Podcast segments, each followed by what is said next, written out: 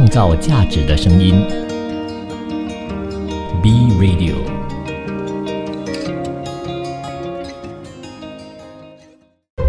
一段文字，一寸养分，一种体悟，一份感动。儿童文学品读会，你我的陈年往事。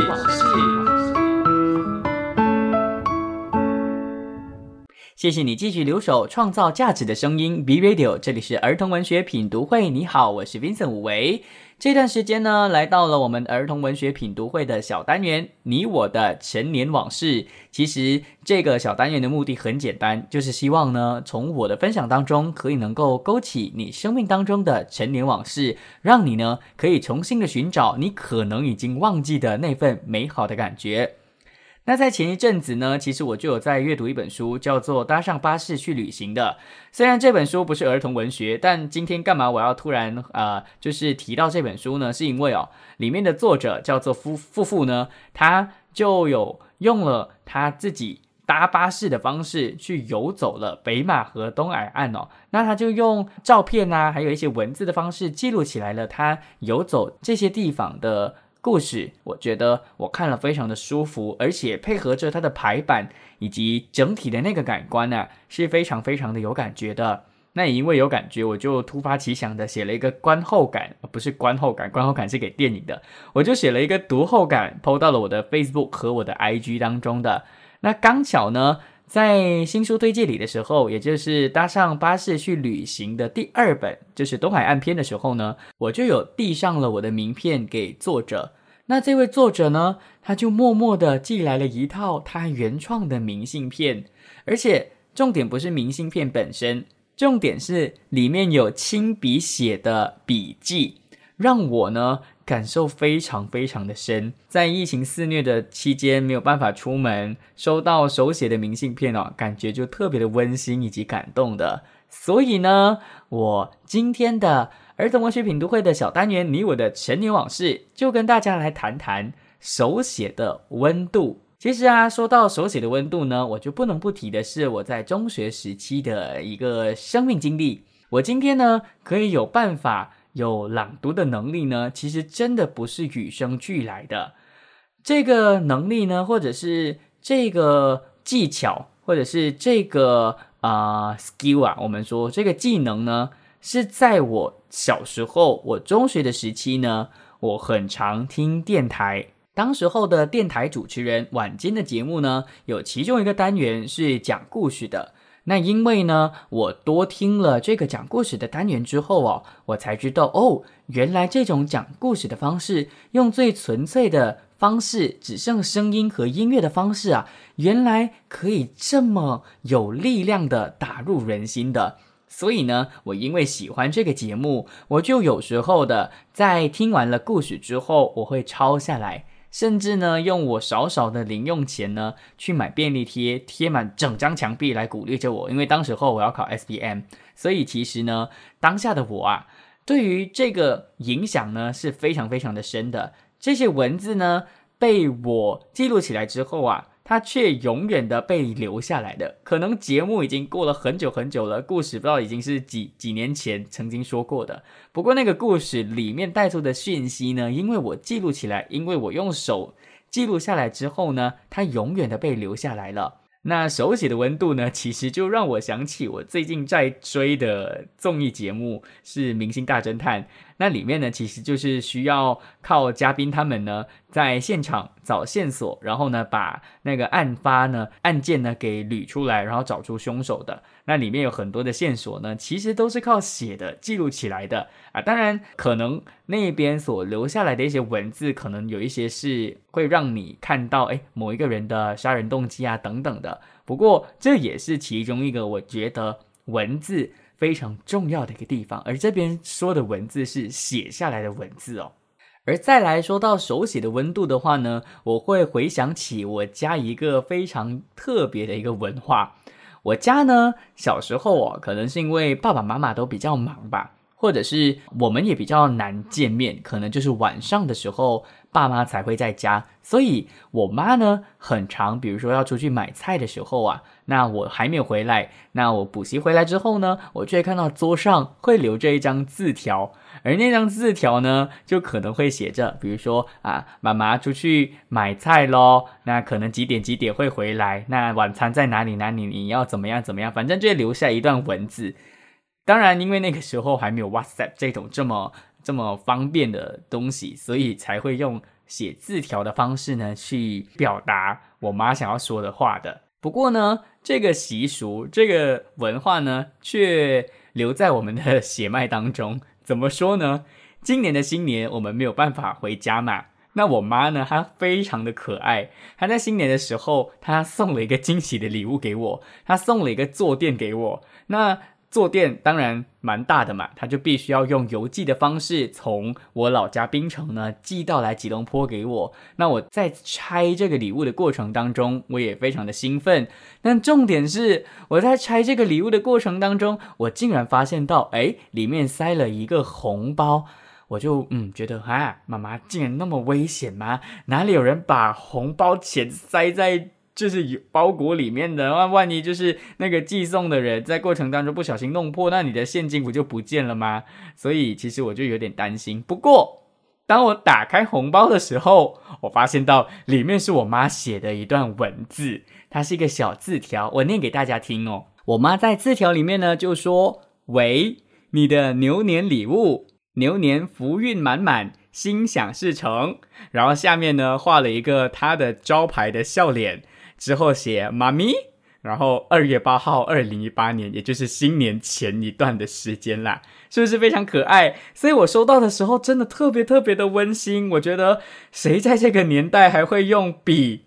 写字，然后夹在礼物里面让人收到呢。我妈就是因为你知道血脉里面有这样的一个传统，而且我妈的字真的非常的好看。那虽然只是一张非常真的很简单的一张白纸，不过我现在还收着，就算过了年还是收着，因为我觉得这是我妈的一个心意，而且还蛮有纪念价值的。因为这个字条其实就意味着我今年没有办法回家过年。所以呢，这个就是文字的一个魅力啦。当然，说到手写的温度，不能不提的就是每一次到了一些特别的季节或者是特别的节日的时候呢，都会收到卡片嘛。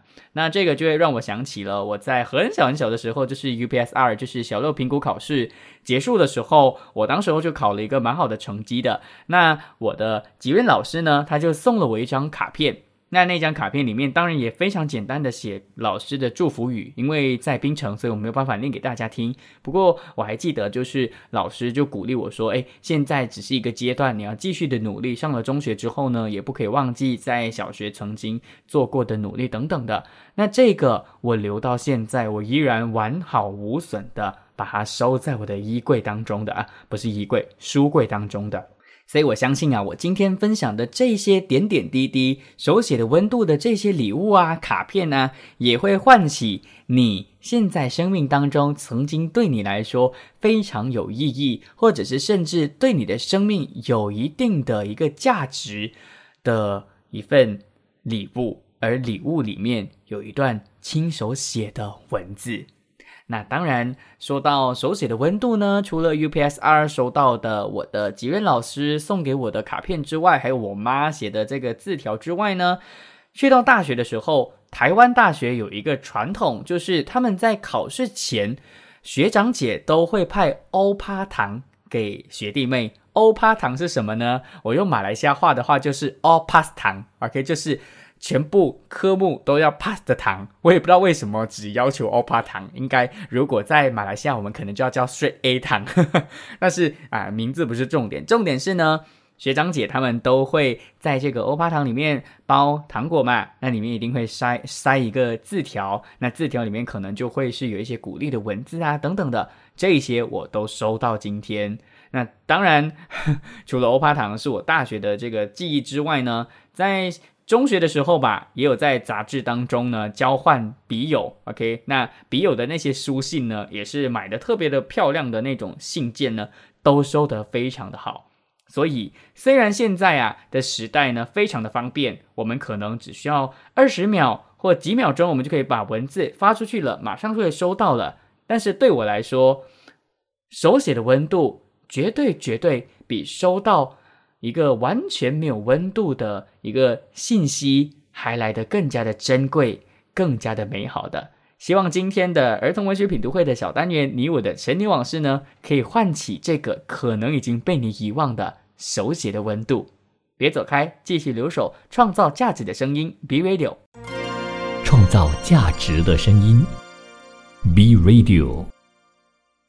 谢谢你继续留守，创造价值的声音，B Radio，这里是儿童文学品读会。你好，我是 Vincent 武维。今天的儿童文学品读会的主角呢是长谷川义史老师哦。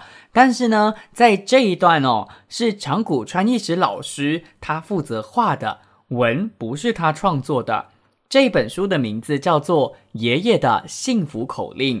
我自己本身呢，特别特别喜欢这部作品，因为呢，它有了一个非常温馨的故事线，但是加上长谷川义史老师的这个画面，也就是非常无厘头的画面，很夸张的画面呢，它反而有擦出一个不一样的化学效果的。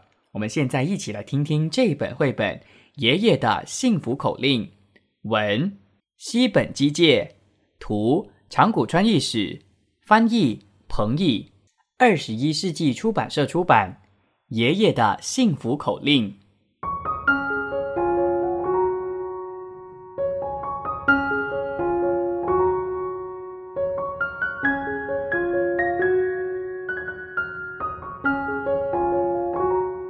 我们家里有四个人，我、爸爸妈妈和爷爷。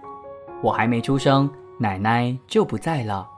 爸爸妈妈都上班，所以我总是和爷爷在一起。去幼儿园的时候，爷爷送我上巴士；从幼儿园回来的时候，爷爷接我下巴士。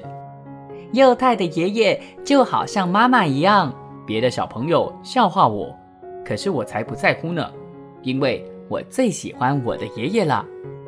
爷爷年轻的时候是一个木匠，所以呀，我的玩具全是爷爷亲手做的。我的木头小火车靠一根橡皮筋的力量就能跑起来。幼态的玩具啊，世界上只有一个。爷爷这么一说，我真的好开心。不管是洗澡的时候，还是睡觉的时候，我总是和爷爷在一起。哪怕爸爸对我说：“今天和爸爸一起洗澡吧。”哪怕妈妈对我说：“到妈妈的被窝里来睡吧。”我也不肯离开爷爷的身边，极乐啊，极乐！这是爷爷的口头禅，他泡澡的时候总是这样念个不停。什么叫极乐啊，极乐？听我这么一问，爷爷回答我说：“就是心里感到很幸福的意思。极乐啊，极乐，极乐啊，极乐啊！”我学着爷爷的样子这么一念。心里就变得热乎乎的了。下个周末，犹太要不要和爷爷两个人去山里泡温泉呢？爷爷问我。温泉就是一个像游泳池一样大的澡堂，热水会从岩石里不断的冒出来。去年暑假，我们一家人去海边泡温泉时，最开心的就是爷爷。要去，要去！我一边叫一边跳了起来，四周积满了厚厚的雪，连温泉里都会下雪呢。那猴子也会来泡温泉吧？我在电视上看过猴子泡温泉的节目。是啊，那可说不定哦。爷爷说。可是我们没有去泡成温泉。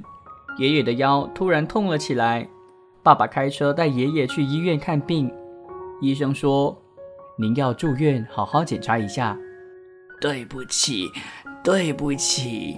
回来的路上，爷爷在车里不断的跟我道歉。爷爷住院的前一天，我让妈妈买来了能让热水变成温泉的浴盐，撒到了浴缸里。白白的、不透明的热水，看上去就像真的温泉一样。爸爸抱着爷爷，我抬着爷爷的腿，把爷爷。放到了浴缸里。我朝窗外一看，不知道什么时候开始下起了雪。我们三人就好像在山里泡温泉呐。”爸爸笑着说。我一边帮爷爷搓后背，一边说：“极乐啊，极乐啊！”于是爷爷也睁开了闭紧的眼睛，嘟哝道：“极乐啊，极乐啊，好舒服的温泉呐！”爷爷洗好澡，美美的喝了一口妈妈泡的茶，双手合十说：“极乐啊，极乐啊！”爷爷，你又不是在泡澡。听我这么一说。爷爷一边点头，一边又重复了一遍：“极乐啊，极乐啊！”爷爷住院那天，雪都积住了，院子里和通道上白茫茫的一片。爷爷躺在车后边的椅子上，问我：“爷爷不在家，你没事吧？”“没事，不过爷爷，你可要快点回来呀！”“啊。”等爷爷身体好了，马上就回来。说完，爷爷紧紧地握住了我的手。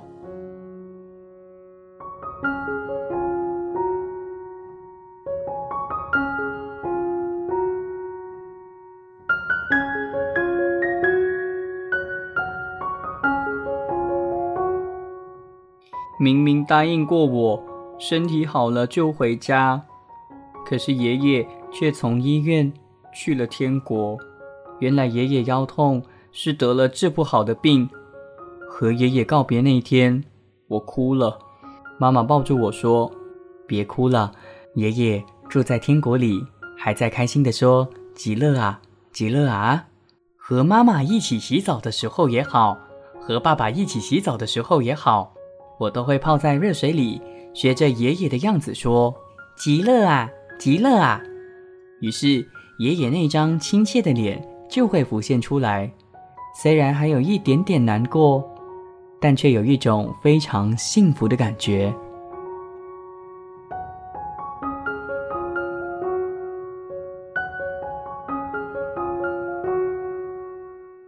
爷爷的幸福口令。这本书的故事呢，虽然啊，整体上来说，故事的情节还蛮平铺直述的，没有什么啊冲突或者是爆点，但是呢，却非常非常的温馨。而且你从头到尾跟着作者的脚步的时候呢，你会感受到满满的日本的气氛的，因为里面主要发生的场景呢，就是在浴室当中的。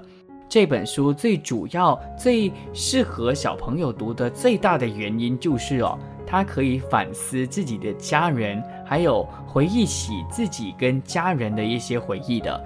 其实我自己本身是很逃避，或者是很害怕读跟生死有关的一些作品的。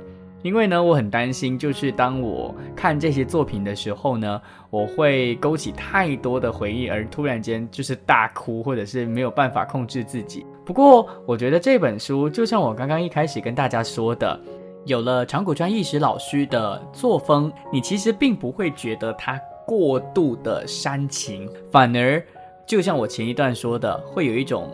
我完全没办法形容的化学效果，就是明明故事非常的伤心，非常的很容易让人家哭，但是也因为那个画风非常的不写实，所以呢，你会感受得到这本作品的温馨，但你却不会觉得它非常非常的让你会哭得非常的夸张。所以我特别特别喜欢，就是这个故事情节加上老师的画风呢，它插出了一个我很难去形容的一种温馨感，那种画面是很难形容的。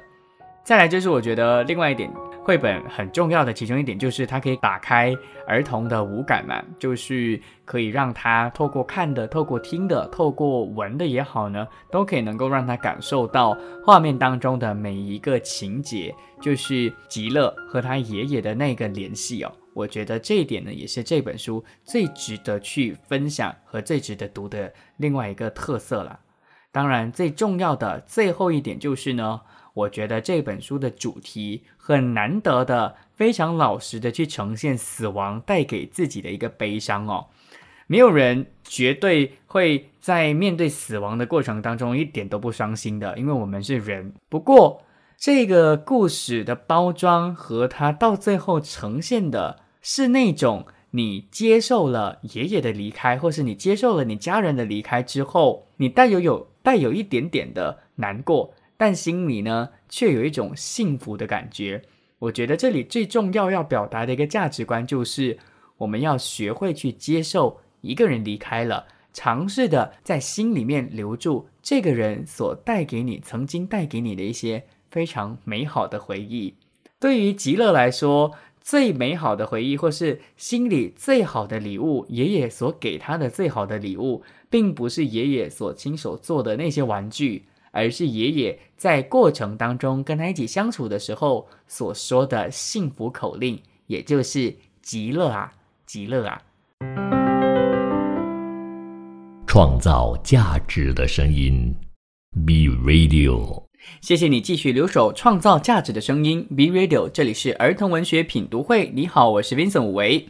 那最近啊，在全球呢最高讨论度的一个课题啦，我觉得是疫苗。因为呢，现在大家都很害怕自己染疫嘛，所以呢，疫苗就成为了大家很迫切需要的一个东西。不过，大家有没有想过，有一些人他们可能是害怕打针的，所以呢，对于他们来讲，会不会很辛苦呢？因为又怕染疫，但又怕打针哦，那种很矛盾的心情，对他们来说会不会非常辛苦呢？因为他们怕打针嘛。所以现在这一段呢，我就要跟大家来分享长谷川义史老师有份参与的这本绘本，叫做《我可不怕打针》。为什么说他有份参与呢？因为一样的，就跟爷爷的幸福口令一样，这一本绘本呢是长谷川义史老师负责画的。写这个故事的人呢，叫做惠高顺也。他是一九六九年出生在日本爱知县的一个日本人，也是著名的儿童文学作家。曾经在幼儿园工作，也因此呢，对于创作童话故事呢，有非常强烈的想法的。那惠高顺也老师哦，以猴子老师和蛇护士得到世界的瞩目。那之后呢，还继续推出了非常受孩子欢迎的绘本啦。其中呢，就包括了我现在要给大家朗读的这本绘本《我可不怕打针》。那现在呢，大家就一起来听这本绘本吧。《我可不怕打针》，文会高顺也，图长谷川义史，翻译朱自强，河北教育出版社出版。《我可不怕打针》。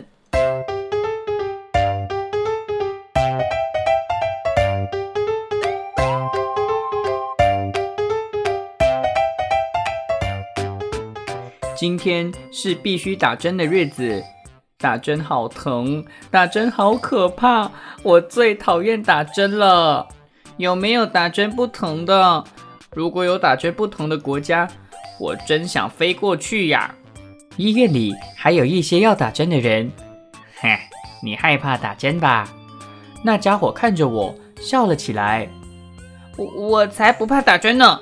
我冲他还了嘴说，可是。说真的，我很害怕，马上就要轮到我了。打针好疼，打针好可怕，我讨厌打针。我要赶快从这里逃出去。这么想着，我的心神从身体溜了出去。如果非打针不可，就打不疼的针吧。好，出发去打针不疼的国家。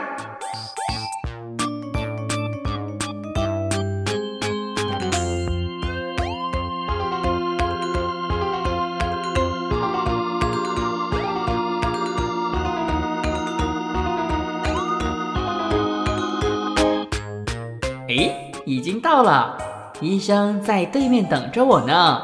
打针不疼的国家，来，这是不疼的针，把胳膊露出来。医生说着，摘下了口罩。咦，原来那个医生是那家伙？为什么那家伙会在这里呢？哦，我知道了，他和我一样，他也害怕打针，逃到了这里。那家伙拿着我从没见过的大针管，噗呲一声扎进了我的胳膊，啊，好疼啊！我大声的哭了起来，我好憋屈，我也给那家伙一针，啊，好疼啊！他也哭了，哭声比我还大呢。我俩正哭着，真正的医生终于来到了面前。来来，我给你们打真正不疼的针。真正不疼的针究竟是什么样子的针啊？这时，蝴蝶和瓢虫飞了过来。蝴蝶和瓢虫搬来的是从来没见过的小小的、小小的针管。接着，呵呲的打了一针。你看，不太疼吧？咦，真的不疼哎。那家伙也不哭了。于是，在医院里的那些人一下子都跑来了，他们也打算打不疼的针。原来大家都怕打针呐。这一次，蝴蝶和瓢虫飞到了我这，来，轮到你喽。听医生这么说，我紧紧地闭上了眼睛。真的就疼那么一点儿。好，针已经打完了。医生的声音好温和。睁开眼睛一看，是在原来的医院里。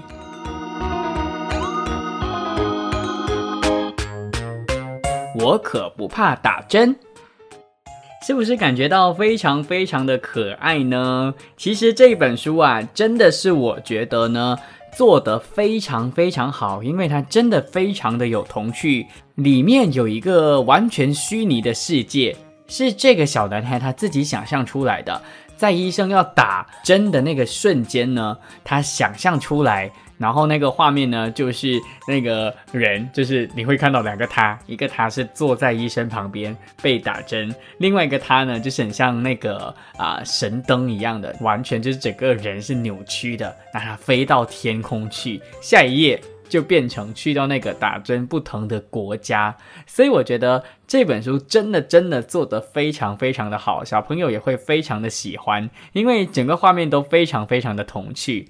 在里面也有非常多那种就是很扭曲的画面，就因为我们今天的主角是长谷川义史老师嘛，所以呢，我觉得这本书让他来画是很正确的决定，因为长谷川义史老师的这个画风本来就非常的不写实，所以当他套用到了这个故事里头的时候，或者是他帮这个故事去建立画面的时候呢，就特别特别的合理，因为呢，那个打针不痛的国家其实真的就是那个小男孩。他自己想象出来的。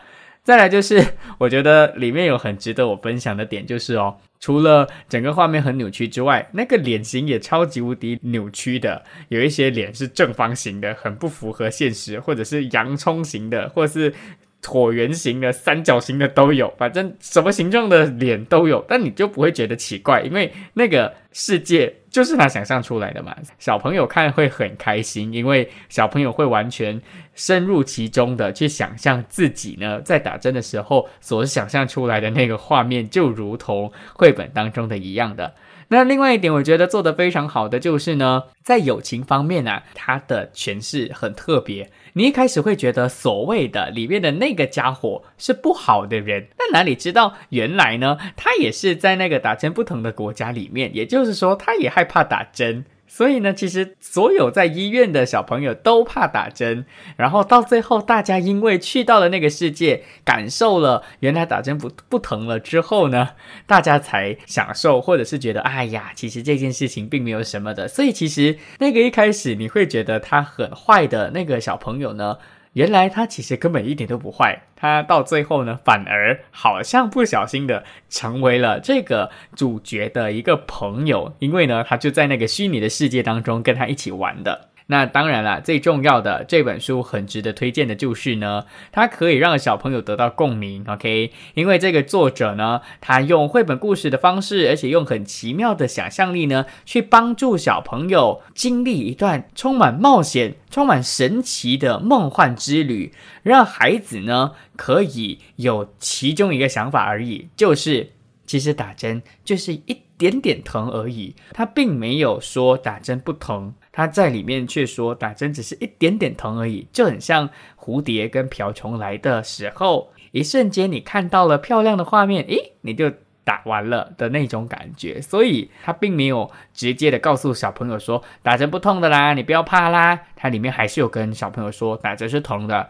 只是呢一点点疼而已。最重要的是什么呢？最重要是你要勇敢的去面对自己的恐惧。只要勇敢的知道这个东西并没有很疼，只是一点点疼的时候呢，其实根本就没有什么的啦。所以它的核心价值是非常非常的重要的。在这本作品当中，它的核心价值就是打针真的不疼。其实呢，你可以自己想象有一个很梦幻的国度，就是打针不疼的国家啦。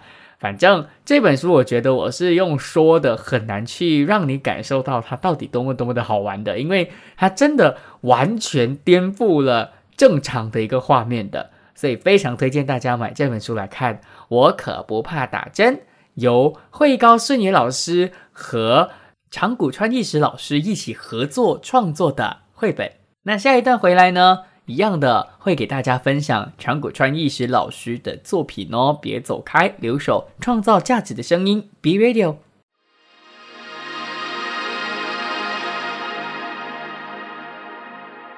创造价值的声音，Be Radio。谢谢你继续留守创造价值的声音，B Radio，这里是儿童文学品读会。你好，我是 Vincent 吴维。今天的儿童文学品读会的主题呢是长谷川义史老师的绘本创作的作品哦。但是在最后一段呢，一样的是长谷川义史老师负责画，写的人呢并不是长谷川义史老师的，写的人呢是这位叫做内田林太郎的这个人物哦。他是一九四一年出生在日本的福冈县。而他的爸爸呢是诗人。那十九岁的时候，他去到东京之后啊，一边学习做招牌的画匠，一边写诗的。那三十八岁的时候呢，他就开始写儿童的读物。那自称自己是绘词作家，绘画和词一起的一位作家哦。那他一路以来的风格呢，都是比较诙谐的。那语言的风格呢，也非常的有语言的魔术师的这种风格哦。那一九八六年的时候呢，内田林太郎呢，他以《颠倒狮子》获得了绘本日本奖。而一九九七年呢，还以《爱说谎的月亮》获得了小学馆儿童出版文学奖。一九九九年呢，还以《轰隆隆隆轰隆隆隆》的这本绘本呢，获得了日本绘本奖的。反正呢，就是一个非常出色的创作家。那今天在最后一段要跟大家介绍的这本绘本的名字呢，叫做《你最喜欢谁》。图呢是长谷川义史老师，文就是刚刚提到的内田林太郎，翻译是彭毅，而出版社呢是二十一世纪出版社。现在大家一起来听听这本绘本吧。你最喜欢谁？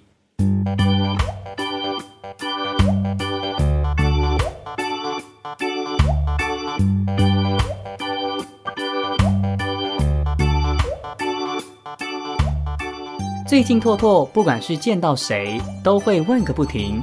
不管是见到谁哟，妈妈妈妈，我和爸爸，你喜欢谁呀？拓拓问妈妈，都喜欢。不行不行，你要说更喜欢谁？这个嘛，妈妈贴在拓拓的耳朵上，悄悄的、悄悄的说了一句。哼哼哼，拓拓开心的在妈妈脸上亲了一口。爸爸爸爸。我和妈妈，你喜欢谁？都喜欢呢。不行不行，你要说更喜欢谁？这个嘛，爸爸贴在拓拓的耳朵上，悄悄的、悄悄的说了一句。哈哈，拓拓开心的在爸爸的脸上亲了一口。拓拓去问小猫：“猫咪咪咪，我爸爸和妈妈，你最喜欢谁？”小猫伸出舌头舔了拓拓的鼻尖一下。哼哼，拓拓把小猫抱了起来。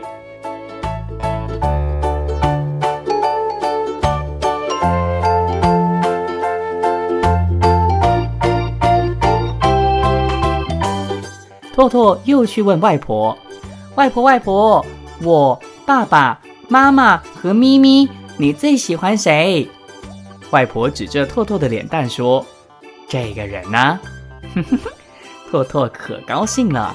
外婆问拓拓：“拓拓，你最喜欢谁呀？”“我全都喜欢呐。”“那可不行，你一定要告诉我你最喜欢谁。”“这个嘛。”拓拓贴在外婆的耳朵上，悄悄的、悄悄的说了一句：“是隔壁的美惠呀。婆婆呵呵呵的笑了起来。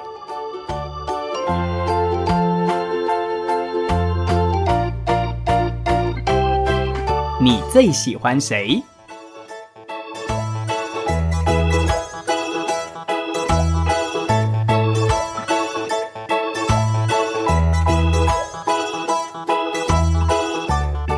这本绘本就是这么的短啦，因为小朋友的这个呃专注能力呢，其实并没有非常的长的，他们可能很容易就已经是就是没有办法去专注在一件事情的。所以它的长度成为了这本绘本的其中一个特色。那当然，另外一种特色就是呢，我相信啊，正在听节目的每一个人呢，如果你身边是有兄弟姐妹的，在小时候总会有争宠的这个习惯的啊，就算你可能不是。啊，有兄弟姐妹的人，但是你可能现在是家长或是老师，你的小孩可能也会有争宠，比如说问你到底哪一个是他最爱的这种类似的这个问题哦。我觉得这个呢，就是这本绘本它主要要探讨的一个议题啦。那对于我来说呢？我哥虽然只是大我四岁，但是我跟他的个性差蛮多的，所以我也没有所谓的争宠这件事情。因为确实我爸妈比较宠我，OK，而且我是弟弟。相信说出这句话的时候呢，哥哥或者是姐姐跟弟弟和妹妹呢，其实可以打战。因为呢，大家都会有那种所谓的爸爸比较爱大的，或者是爸爸比较爱小的这种的说法啦。好，可是这个不是今天的重点了。重点是，其实我上网搜索了之后呢，就有心理学专家研究就表明哦，婴幼儿时期的小朋友呢，对于家人是有一种依恋的情绪的。而当他们离开他们非常熟悉的人，来到一个新的环境的时候呢，就会产生所谓的分离焦虑的情绪。就像上幼儿园的拓拓这一点呢，其实是成长的一个必要的过程来的。那这本绘本哦，其实得到了非常非常多的绘本奖。我相信呢，成功的原因就在于哦，它里面也运用了一个一直在重复的这样的一个情节，就是呢，托托一直在问同样的问题，但你不会觉得他烦，反而呢，会感受到这本绘本里面的那种温馨的瞬间的。那这种看似非常简单的问题呀，其实是可以拉近孩子和父母亲和长辈们的一个关系的问题哦。当然啦，它的结局其实也是蛮惊讶的，因为呢，到最后作者要表明的就是，其实每一个人都爱着你，你不用去争，也不用去探讨说到底谁比较爱谁的，因为大家都爱着彼此。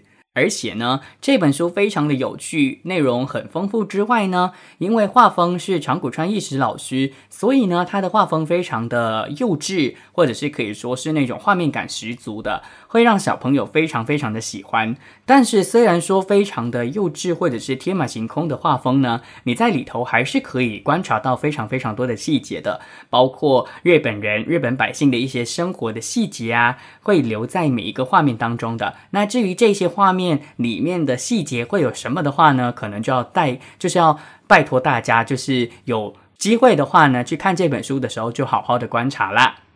那总的来说哦，其实今天分享了那么那么多长谷川义史老师的绘画作品，或者是他图跟文的作品啊，对我最大的启发是什么呢？对我最大的启发就是，其实天马行空啊，也不一定是完全没有任何的系统，或是完全没有内容的。像长谷川义史老师的绘画当中，虽然他的画风非常的脱离现实，但是你依然可以在每一个画面当中去观察到一些细节的。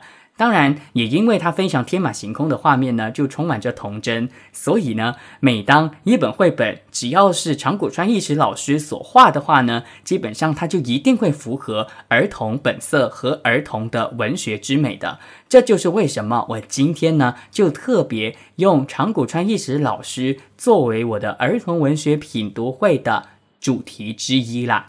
那当然呢，接下来的节目当中啊，我会继续的用不同的方式，用不同的主题呢，去跟大家分享儿童文学相关的这个话题的。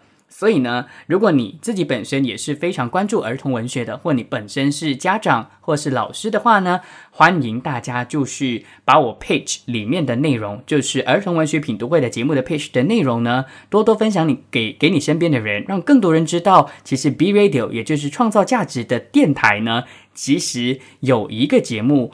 正在很努力的、默默的在为儿童文学发声，在推广儿童文学的作品。那当然，如果更多人开始去 share 我的节目的时候呢，我相信儿童文学就不再会让人有那种感觉，是那种高高在上或是很难推广、有心无力的感觉的。因为多人在推广了之后，你就会觉得这股力量是大的。所谓我们马来文有的 sedikit sedikit lama lama jadi bukit 嘛，虽然还是有点逞强啦，硬硬要说好像不一样。不过我想说的是，如果我一个人在推广的话呢，那是一个很小的力量。但是如果因为我愿意去做这件事情，我愿意去推广的话，其他人也受我的影响，而让到我们的整个马来西亚的儿童文学市场被扩大，那这件事情如果有一天发生的话，我一定会非常非常的开心的啦。好啦，今天的节目呢就到这里啦，谢谢你今天一整天这一两个小时当中的陪伴。那当然